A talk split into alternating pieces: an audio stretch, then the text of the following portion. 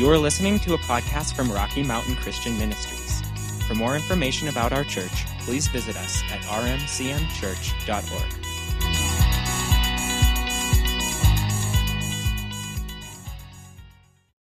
Uh, so, yeah, here's a couple thoughts uh, for graduates this morning. Uh, a couple little stories.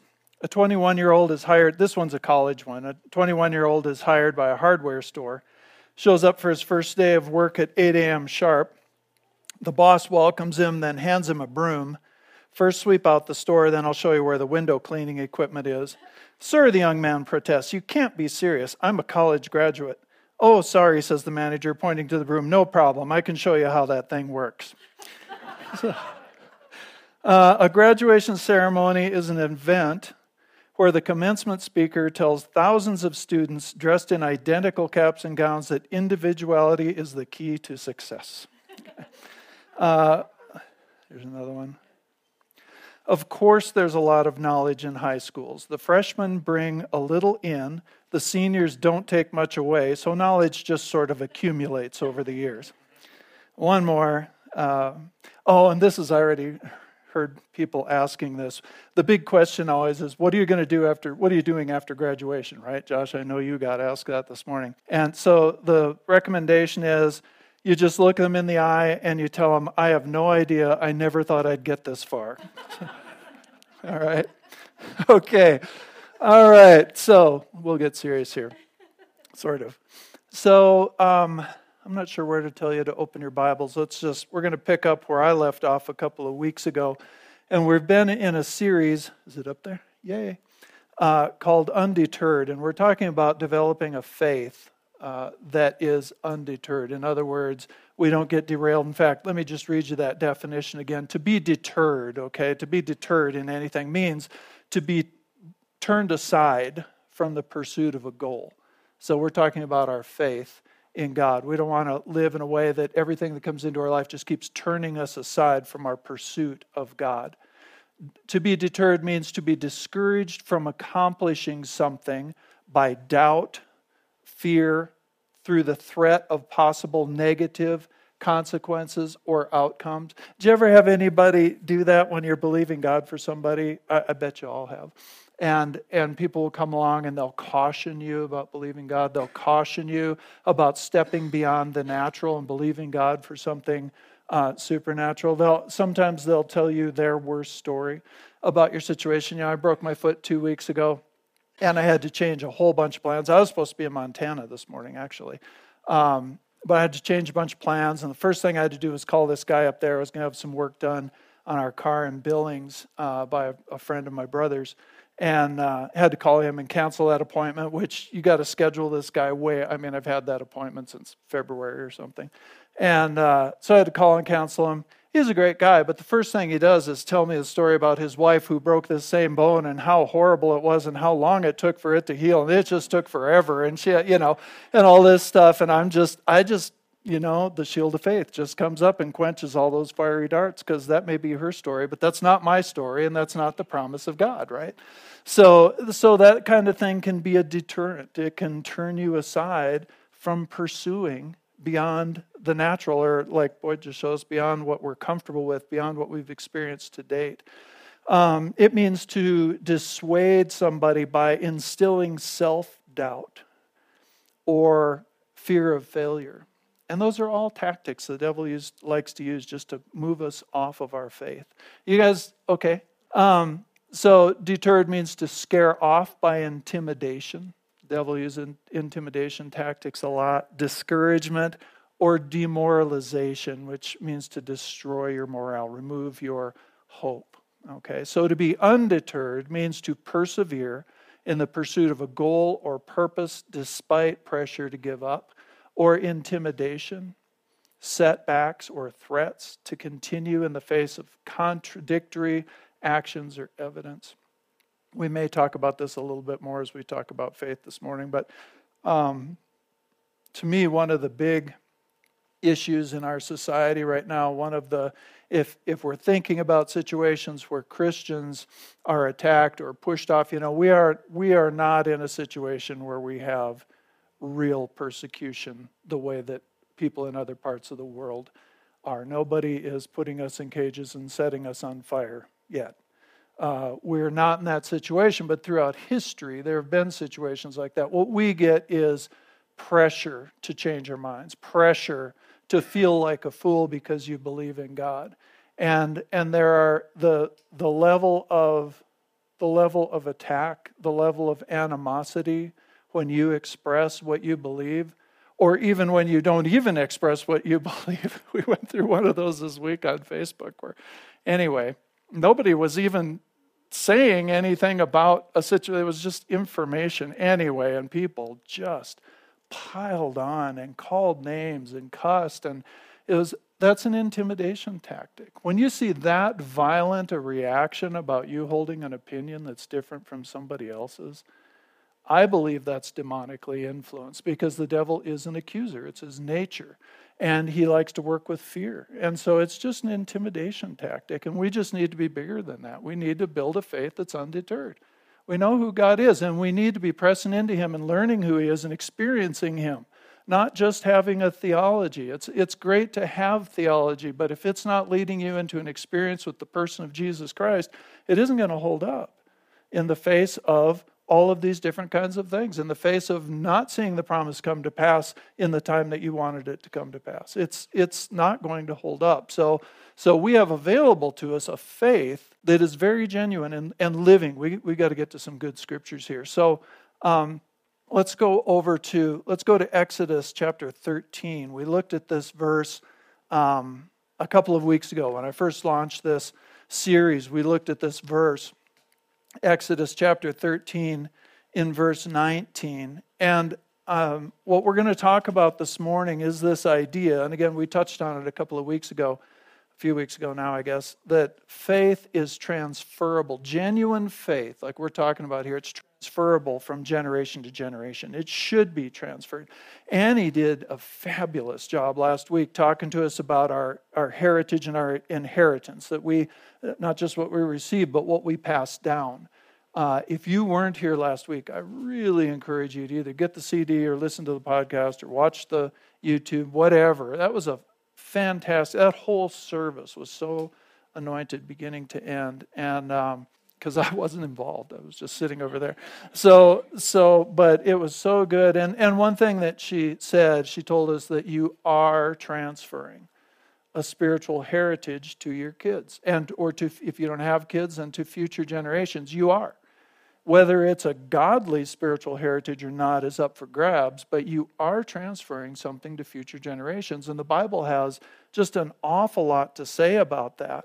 And Karen, um, you can you can either follow me over here or just listen to this. I, I don't want to spend a lot of time on it, but Karen brought up this verse during the week. It's over in uh, Psalm 73. And you kind of have to read the whole psalm to really get the weight of this. And we're not going to do that this morning, but, but I want to bring this up. And I'm looking at it from the Amplified Bible. Psalm 73, the psalmist is talking about what's going on in the world around him and, and watching people, ungodly people, prosper in what they're doing and have an easy time and be well fed and, and all that kind of stuff, you know. And, and this guy is following after God and he's making sacrifices to follow after God. And he comes to this place where he's saying, Man, you know, am I making the wrong decision? I mean, these people seem to be doing fine, what I'm seeing on the outside. And it really starts uh, to get on him and it, and it, um, I would like to back up and read some of it, but I just really don't want to take too much time for it. But,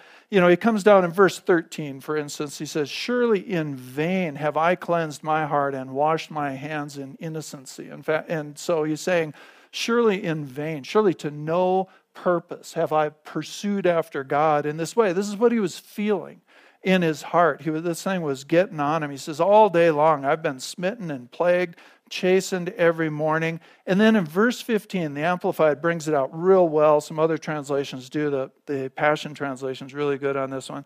But he says, had I, so, so here's what's going on inside of him, right? The whole rest of the psalm above this. And then he says, had I spoken thus and given expression to my feelings. I was feeling this. But if I had started to put it into words, if I'd started to let it come out my mouth, if I had given expression to what I was feeling, I would have been untrue and have dealt treacher- treacherously against the generation of your children, God, your children. So he's saying, if I let what I'm feeling, I'm feeling this, I'm looking around the world around me, and I'm feeling this pressure, and I have questions about this, but if I let that start to, if I had taken that step and started to speak it out, started to act on it, I would have been unfaithful to the generation of your children. Meaning, and, and that's translated different ways in different translations. I think it's a broad idea of when we start to let what our feelings become our words, which will become our actions, we're being unfaithful to what God's doing in this generation and what we're passing down to future generations. You are passing something down to future generations. And he says, but when I considered how to understand this, in other words, how do, how do I understand what people are thinking, what they're doing, and why do bad things happen to good people, and all those kinds of ideas? He says, when I tried to understand that, it was too great an effort for me and too painful. He couldn't, couldn't figure it out. And then verse 17, so awesome. Until I went to the sanctuary of God, and then I understood, for I considered their end. In other words, he took on an eternal perspective when he started spending time in God. And if we are not relating to the things of our lives through that lens of who God is and what He has said, and, and gaining that heavenly perspective, that eternal perspective, and realizing my life is about more than what is going on here and what I'm doing in this generation, if we don't realize what we're about to talk about here from Joseph's life, that by my grabbing hold of the promises of God and hanging on to them, I am not just affecting my life. Yes, it brings blessing to my life, and I celebrate that. But I am also pulling on those promises for future generations. I'm pulling in things that I will never see. And that is an idea. We have to live beyond our own lives and our own, what we see as our own influence here. We've got to have that confidence in the Lord that His promises, they're generational promises. They are promises that extend way beyond us. And it's, it's really important that we recognize that. So, back over in Exodus chapter 13, we have these verses uh, that first, this is what first led me into this whole teaching. Uh, it's about Moses, and this is right when they're getting ready to leave Egypt and start heading for the promised land. This is when God, this is the Exodus. This is where God Exodus chapter 13 and 14, where God delivers Israel from, from Egypt. And so it says Moses, this is verse 19, Exodus 13, 19. Moses took the bones of Joseph with him because Joseph had made the sons of Israel swear an oath. He said, God will surely come to your aid, and then you must carry my bones up with you from this place. So this is going back to when Joseph was alive. They had come down into Egypt. There'd been the famine, that whole thing. The family had come. And, and Bible scholars who love to argue argue about the timeline of all of this and how long it was between uh, the time that Joseph made them take this oath and when Moses was taking them out.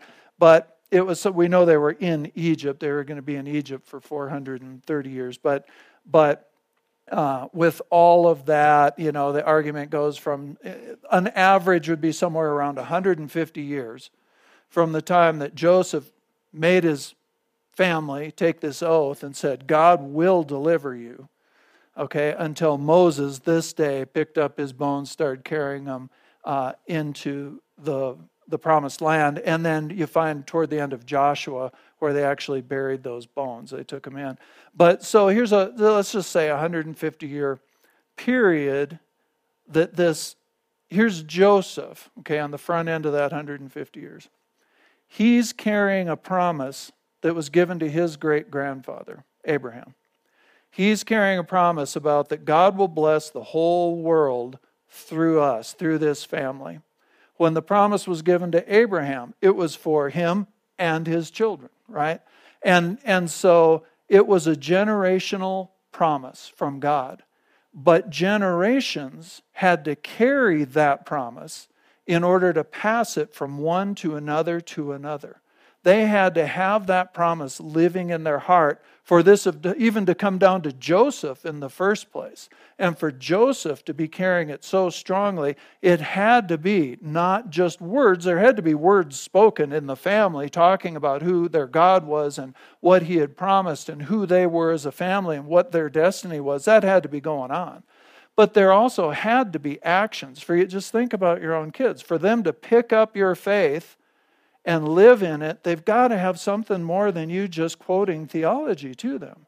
If it's going to be alive in them, they've got to see you trusting God. And they've got to see you make it and blow it. They've got to see you struggle with faith and I don't mean losing your belief in God. I just mean, you know, we're believing God for this promise and it hasn't happened yet. And, and we're going through this, you know, but they need to see you going through it. They need to see you turning back to the Word and, re, and reminding yourself of the promises and reminding yourself and them of the testimonies that we have. God came through here, God came through there. Remember when God did this? That has to be the environment of your family. And in that environment, promises from God can be transferred generation to generation, and they can live because the Word of God is alive, right? So they, those promises can live in the next generation. And that's what happened here to the extent that he carried this thing. At the time that Joseph died, they were in captivity, well, they were living in Egypt and that became captivity more and more and more as time went on. And it tells us that by the time you start into the book of Exodus, it tells us Pharaoh didn't remember Joseph because there were promises made. Joseph did some great things for Egypt, right? There were promises made to that family. But by the time this was coming around and we get to Exodus, it says that specifically. Pharaoh didn't remember who Joseph was. People didn't remember who, all they knew was these Israelites are really multiplying and we need to do something about them, so they made them slaves. So it wasn't looking good for the promise to come to pass. It was not looking better, it was looking worse. And yet, this promise was so alive in Joseph that he said, I, I love his statement here God will surely come to your aid. And I'm so sure of it that I'm making you guys promise that when he does, not if he does, if this happens, then let's do this. That wasn't it. He said, when God comes to your aid, you pick up my bones and you carry them into the promised land because I am going in. It's not going to happen in my lifetime, but I'm going in. So you carry me in. I was thinking about all this, thinking, you know, if we don't build a bigger facility and all that stuff in my lifetime, you might need to put my ashes into the cornerstone of that. Anyway, so I just I just think it's awesome. Joseph had seen God be faithful in all these. He'd get in the worst circuit. He's in jail. He's in, he's accused of rape. He's all this stuff happens, and God keeps bringing him to the top, bringing him to the top, bringing him to the top of the nation. And so he carried that, he had that, and he imparted that so strongly that at least 150 years later, these people are picking up his bones and taking them out, and they're experiencing what he believed for. I want that to be our life. I don't want us just thinking about, sometimes we just let ourselves get so overwhelmed with what's going on today that we don't think about, man, oh, my faith, my sticking with God that's going to affect this it's going to affect future generations whether it's my kids or your kids or somebody else's kids and grandkids and great grandkids we are pulling on promises that are alive and well. And that's one thing the promises of god a promise from god it doesn't wear out it doesn't age it doesn't change. It's a living word from God. And so it can be picked up and planted again in the next generation and grow in them. And they may live it out, what, how they live it out may look different than the way we live it out, but they're carrying and the same promise, right? They're, they're taking that forward. So let me just say this, and I didn't know we were going to sing about, I, I could have. She always gives me a song list, but you know, that's their deal. It's always great. I, I don't pay that much attention to what we're going to do. I just enter in with the rest of you and enjoy it. But this morning, especially as I was going back over these, I just felt so strongly about talking about the promises. Well, and I get in here and all the songs are, I, th- I think God has a message for us, okay? So, promises, just for anybody that, that doesn't really know what that means, okay? we talk about the promises of God all through Scripture. There are scriptures that declare to us, number one, who God is. Okay? That is a promise from God because God acts out of who he is only. That's he always, his life is completely congruent, his actions are completely congruent with his nature. He's not hypocritical, in other words. He's not a liar. He doesn't do one thing and then do another. He acts out of his nature. His nature is consistent. He doesn't change. He's the same yesterday, today, and forever, right? So, so we look at the scripture, we see passages about who God is. God says uh, to the children of Israel, I am the Lord God, your healer. He doesn't just say, I'm someone who will do healing for you.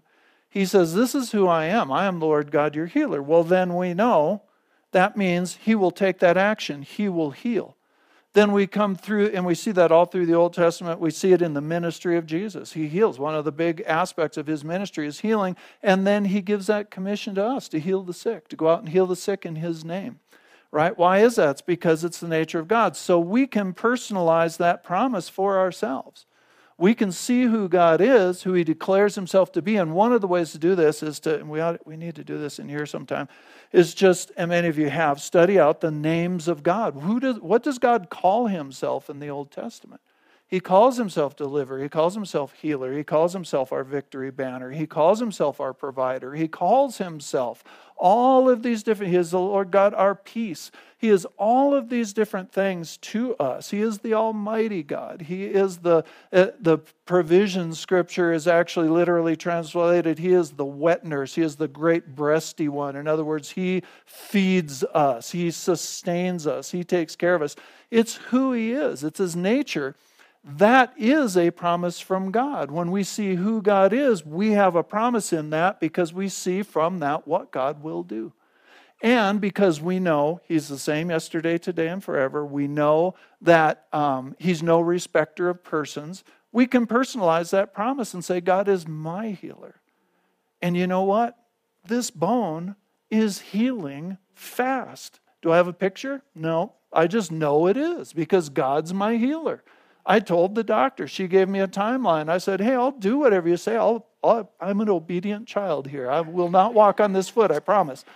I know a lady that, I don't know exactly what she did, but, but anyway, she had foot or ankle stuff 20 some years ago and she wouldn't stay off the thing and she still has problems with that foot. She's still wandering around with a cane. There's no reason for it.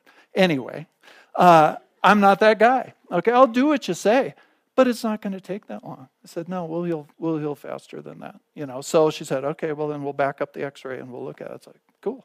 So anyway, why is that? Because God is healer. And so he's my healer.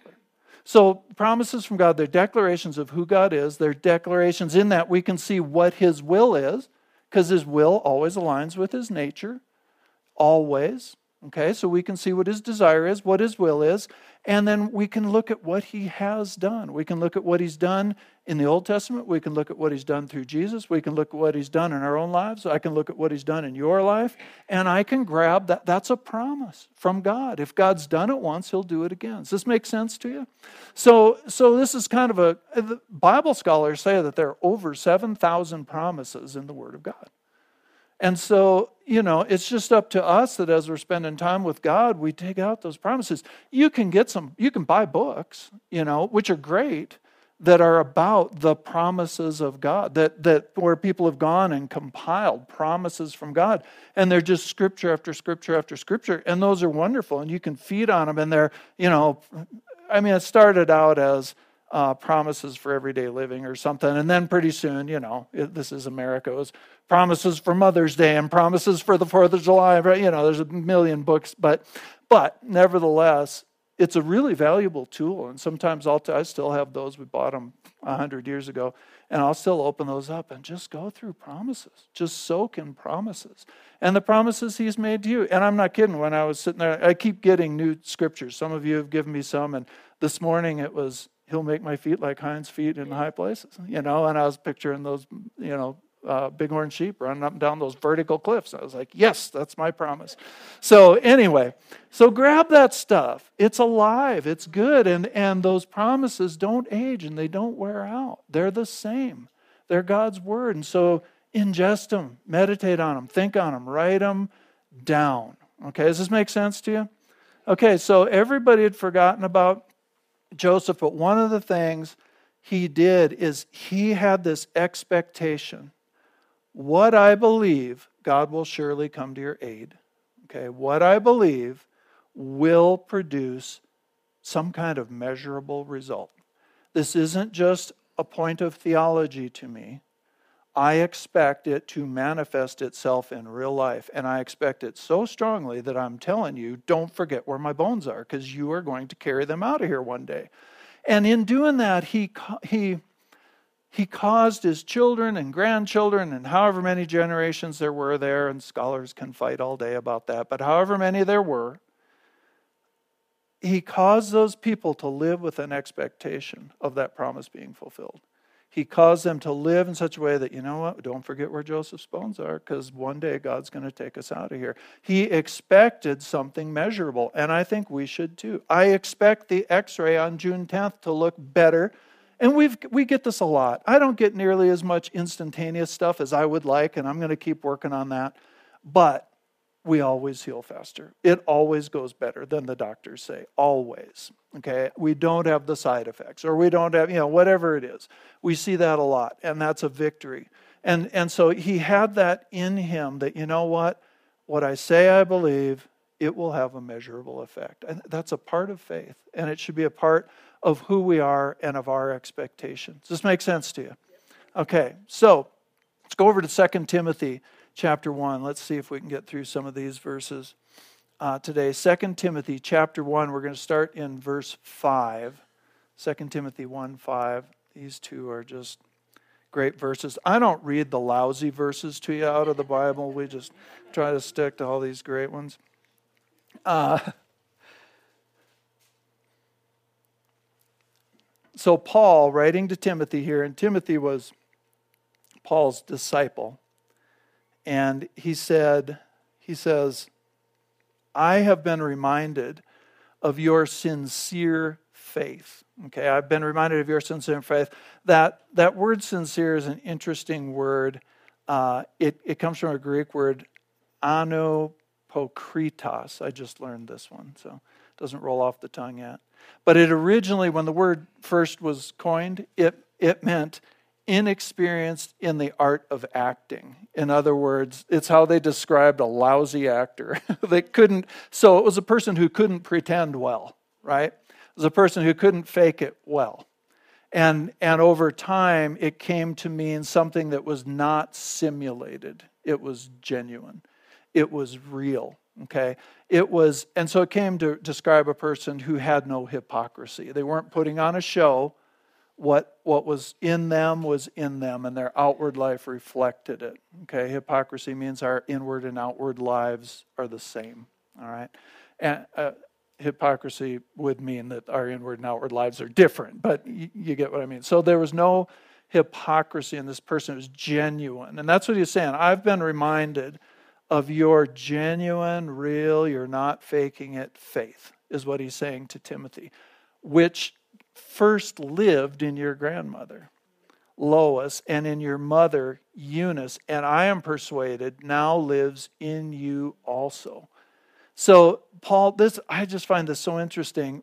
Timothy grew up in this generational environment where his grandmother lived a genuine faith. He saw in his grandmother, he saw her believing God. He saw that in her. It wasn't just theological ideas. And then he saw it in his mother. And so, generation after generation was his faith. But, you know, we talk a lot about living by faith. We're supposed to live by faith and not just by what we see. We're not supposed to just be motivated by what we see around us, but by faith. Faith's supposed to move us and, and determine our actions. So that's great. And I'm sure these people did live by faith. But this verse actually says this faith lived in them. It describes it as a living thing, their faith, a living thing. Again, not just a theology, not just a set of religious ideas or, or even, even good doctrine. It wasn't just that, it was something that was alive in the, in the grandmother and then in the mother and now in Timothy.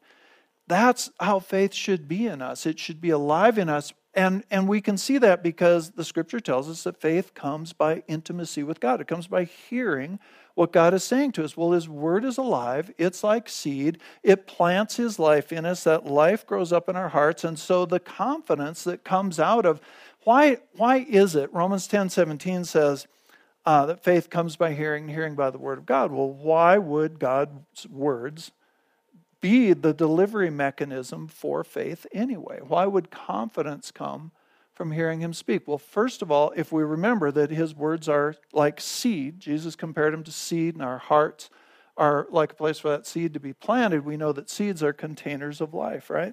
Well, what is that life? When God speaks, he always speaks out of total confidence in himself.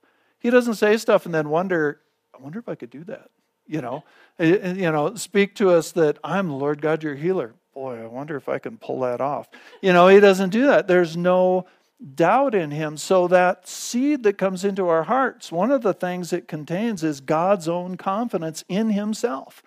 And that confidence is one of the things that is released in our hearts as we let that word. But see, we just got to be careful. Read Mark chapter 4. We don't have time to teach it, but you know, we got to be we got to be careful about our attitude that we're receptive to the word, that we spend time, we let the word get planted and nurtured and watered so it actually produces something in our lives because uh, otherwise it's pretty easy to go out of here and get mad at somebody in the parking lot and, and or maybe bef- way before the parking lot and and um, let the devil come in and steal that word that you just heard out of your heart or or you know to to let a you know to what did Annie say last week? Don't why should I leave what I'm doing with God in order to go and meet with the liar or to the lie. You know, why should I go meet with the lie? Why should I go listen to this other voice and leave what God's doing in my life? That wasn't, you guys got to get, if you weren't here, get that teaching. I think it was one of the best ones she's ever done. It was just awesome. So, uh, what am I talking about? Oh, this is why, you know, so faith is one of the things that's imparted into our hearts when we hear God speak. And so, this, so, this faith was passed down from generation to generation because it was real and because Timothy grew up in an environment where genuine trust in God was the norm and it was demonstrated generationally. So, what's our whole point today? That an undeterrable faith, an undeterred faith, can be and should be passed down. It doesn't mean I don't want anybody feeling bad about, you know, well, my kids aren't walking with God right now you know, you got to keep trusting God. you got to keep your faith in God about that. But but it's like, you know, you've just got to realize that this is something that's alive.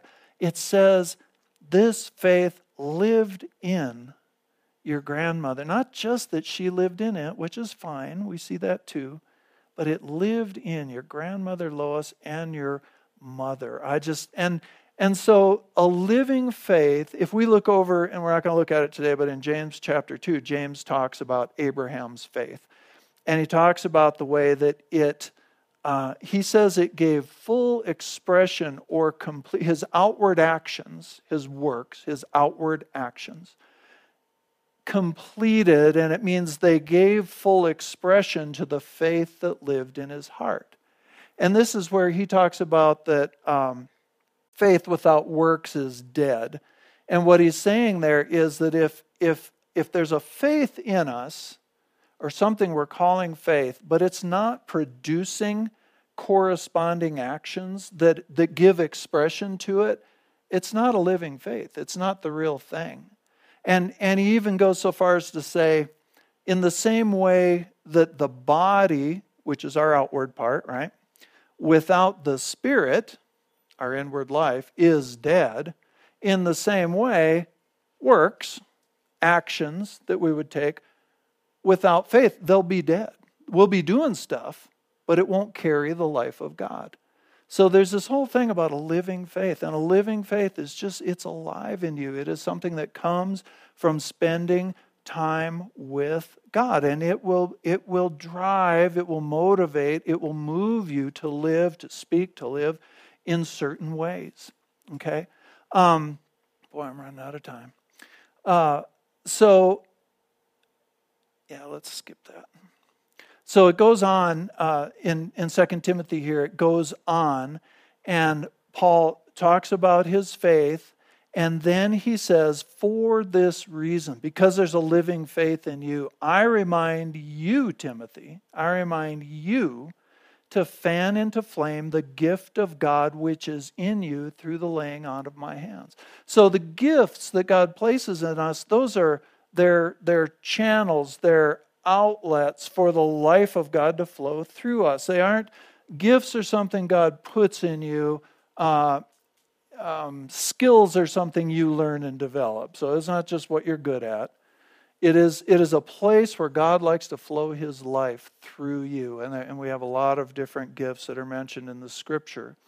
But the point is, he says, because there's this living faith in you, you have a responsibility. And he says, I want you, you need to fan into flame the gifts that are, that are in you. And so the literal Greek there says to excite or awaken the gift that is in you.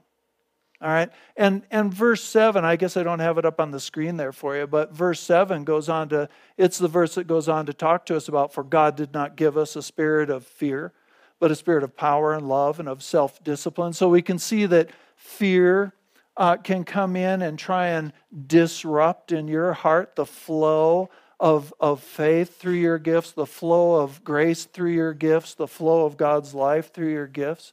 He, he says, I'm telling you, you've got to stir this thing up because God didn't give us a spirit of fear. He gave us, he gave us a, a spirit of life, a spirit of self discipline, a spirit of, of uh, boldness. That's what He has given us. And so it's important that we don't, again, what did we say? We can be deterred by fear, by intimidation, by doubt, by those kinds of things. He's saying, stir up the gifts that are in you, stir up the faith that is in you. How do we do that? We've got to be in a position to let God breathe on those coals. I frequently just pray this. I just pray it. I just say, Lord, I'm asking you, I do this every time I minister. I say, Lord, I'm asking you to stir up that, those gifts that are in me. I'm asking you to stir up the gifts of pastor and teacher. I'm asking you to stir up whatever gifts you have put in me. Breathe on them. Just use, just use me. Just let your grace flow through me. And, and so it's just something that we want to trust God for. But if we're not, again, we, we get that stirred up, we get it breathed on by spending time in His breath. We've got to spend time in His Word. We've got to spend time with the Holy Spirit. We've got to pray in the Spirit. We've got to worship the Lord. You know, we've got to do it. We can't. What did we say last week? We were looking at, or a couple weeks ago, we were looking at Psalm 37. We were talking about where it says, Feed on His faithfulness, and surely you will be fed. Well, I want to be fed. I want to be sustained. I want to be filled. I want to be, then feed. If you don't feed, you're not going to be fed. If you'll feed, you'll be fed. It's, it's really not rocket science, thank goodness, you know, because Perry's the only one that gets rocket science in the room. And, and so, you know, it, it's like, I'm serious. Thank goodness, Jesus, you made this so easy. Okay? So is this making sense to you? So he says, stir up those gifts. Okay? For this reason, Timothy, because you're part of a spiritual heritage, because your life is about more than you, because you believe that you what you do will affect your children, you fan into flame those gifts. All right. Let's look at I just got to look at one more verse. We'll probably come back to this, but I really want um, you to see this before we leave today, and, and we'll leave it here. This is just down the line there, first or second Timothy, sorry, second Timothy 1, 11 and 12. This is such a powerful passage. And of course, this is in the context of everything we've just talked about. He's, and Paul says about himself, he says, Of this gospel I was appointed a herald and an apostle and a teacher. So he's saying, This is who I am, this is what I'm called to do. That's why I'm suffering as I am. That's why he's coming under attack. Yet, with all the struggles he's going through, yet I am not ashamed. Why? Because I know whom I have believed. And get this I am convinced that he is able to guard what I have entrusted to him for that day. I am convinced. Here's Paul in prison writing to Timothy, who's carrying forth the gospel on the outside. He says, Where is my confidence? My confidence is in the fact that what I entrust to God, He is able to keep. That word keep means to preserve, to guard, to protect, to keep, to sustain. Okay? God is able to keep what we entrust to Him. We only entrust to Him the things that we trust Him about or for, right? You don't entrust precious things to people that you don't trust. So, in the building of faith, this is an important step that we need to intentionally entrust to Him. What's Paul? For Paul, I believe he's entrusting, he's done all this work. He's suffered. He's been beaten. He's been put in jail. He's had all these things happen in his life in the promotion of the gospel. He's given his life to it, and pretty quick here, he's going to give his life to it. He's going to be executed for it. And he's sitting there going, was this all in vain? Is this going to go anywhere? Is what I communicated to people? And then he's thinking about Timothy and he's saying, you know what? I see that same sincere faith in him. And so he tells him, stir up the gifts that are in you. And I'm convinced. You know, I believe Paul's saying there, I have entrusted everything that I've done with my life for the Lord that it will not be in vain. It will not drop away. It will go generation to generation. It will move forward. It will impact. It'll changed the world, and it did. We're still reading his words. He wrote two thirds of the New Testament. And, and he's saying, I'm, he's in a place where he's having to say, I entrust this all to you, Lord. And so for you, it might be, I entrust my children's future to you. I trust you with it. You are able to keep and guard that which I entrust to you, and I'm convinced of it. You are good, you are faithful. I will feed on your faithfulness. You are able to keep and guard my business. You are able to keep and guard this nation. You are able to keep and guard whatever it might be for you, your health, whatever it might be for you. But it's but he is only able to keep and guard what we actually entrust to him. We put it in his possession. We put it in his, I think I wrote down protective custody. That was what came to me. Yeah, we, we, we entrusted to him, we put it into God's protective custody from our hearts. And with something precious to you, you probably have to do that about 900 times. But that's okay. Just keep doing it and keep remembering how faithful God is.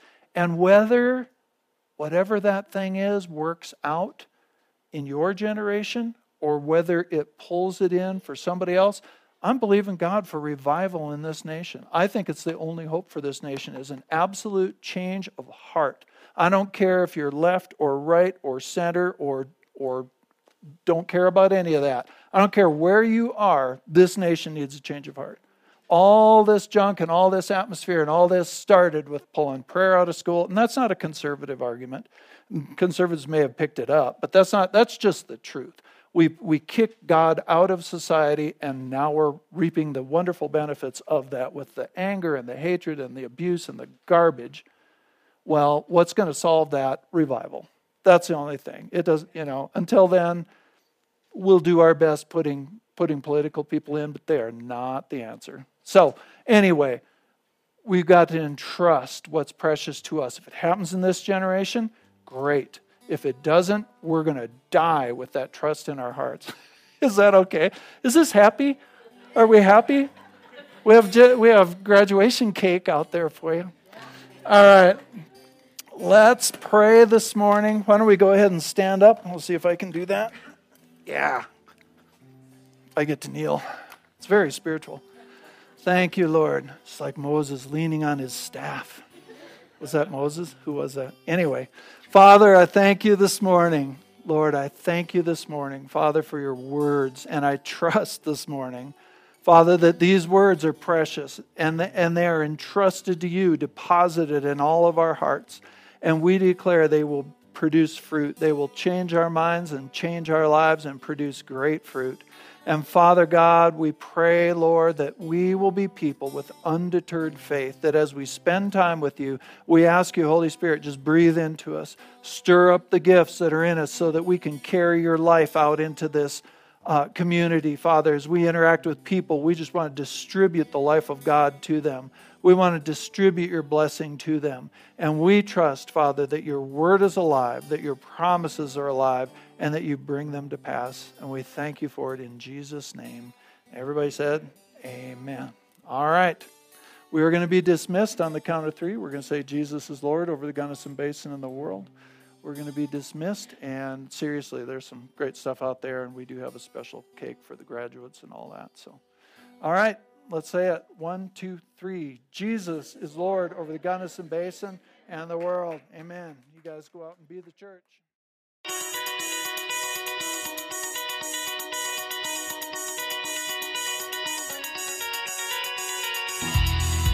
Thank you for listening to this message from Rocky Mountain Christian Ministries in Gunnison, Colorado. We hope you will visit us at rmcmchurch.org, like our Facebook page, or subscribe to our messages on YouTube.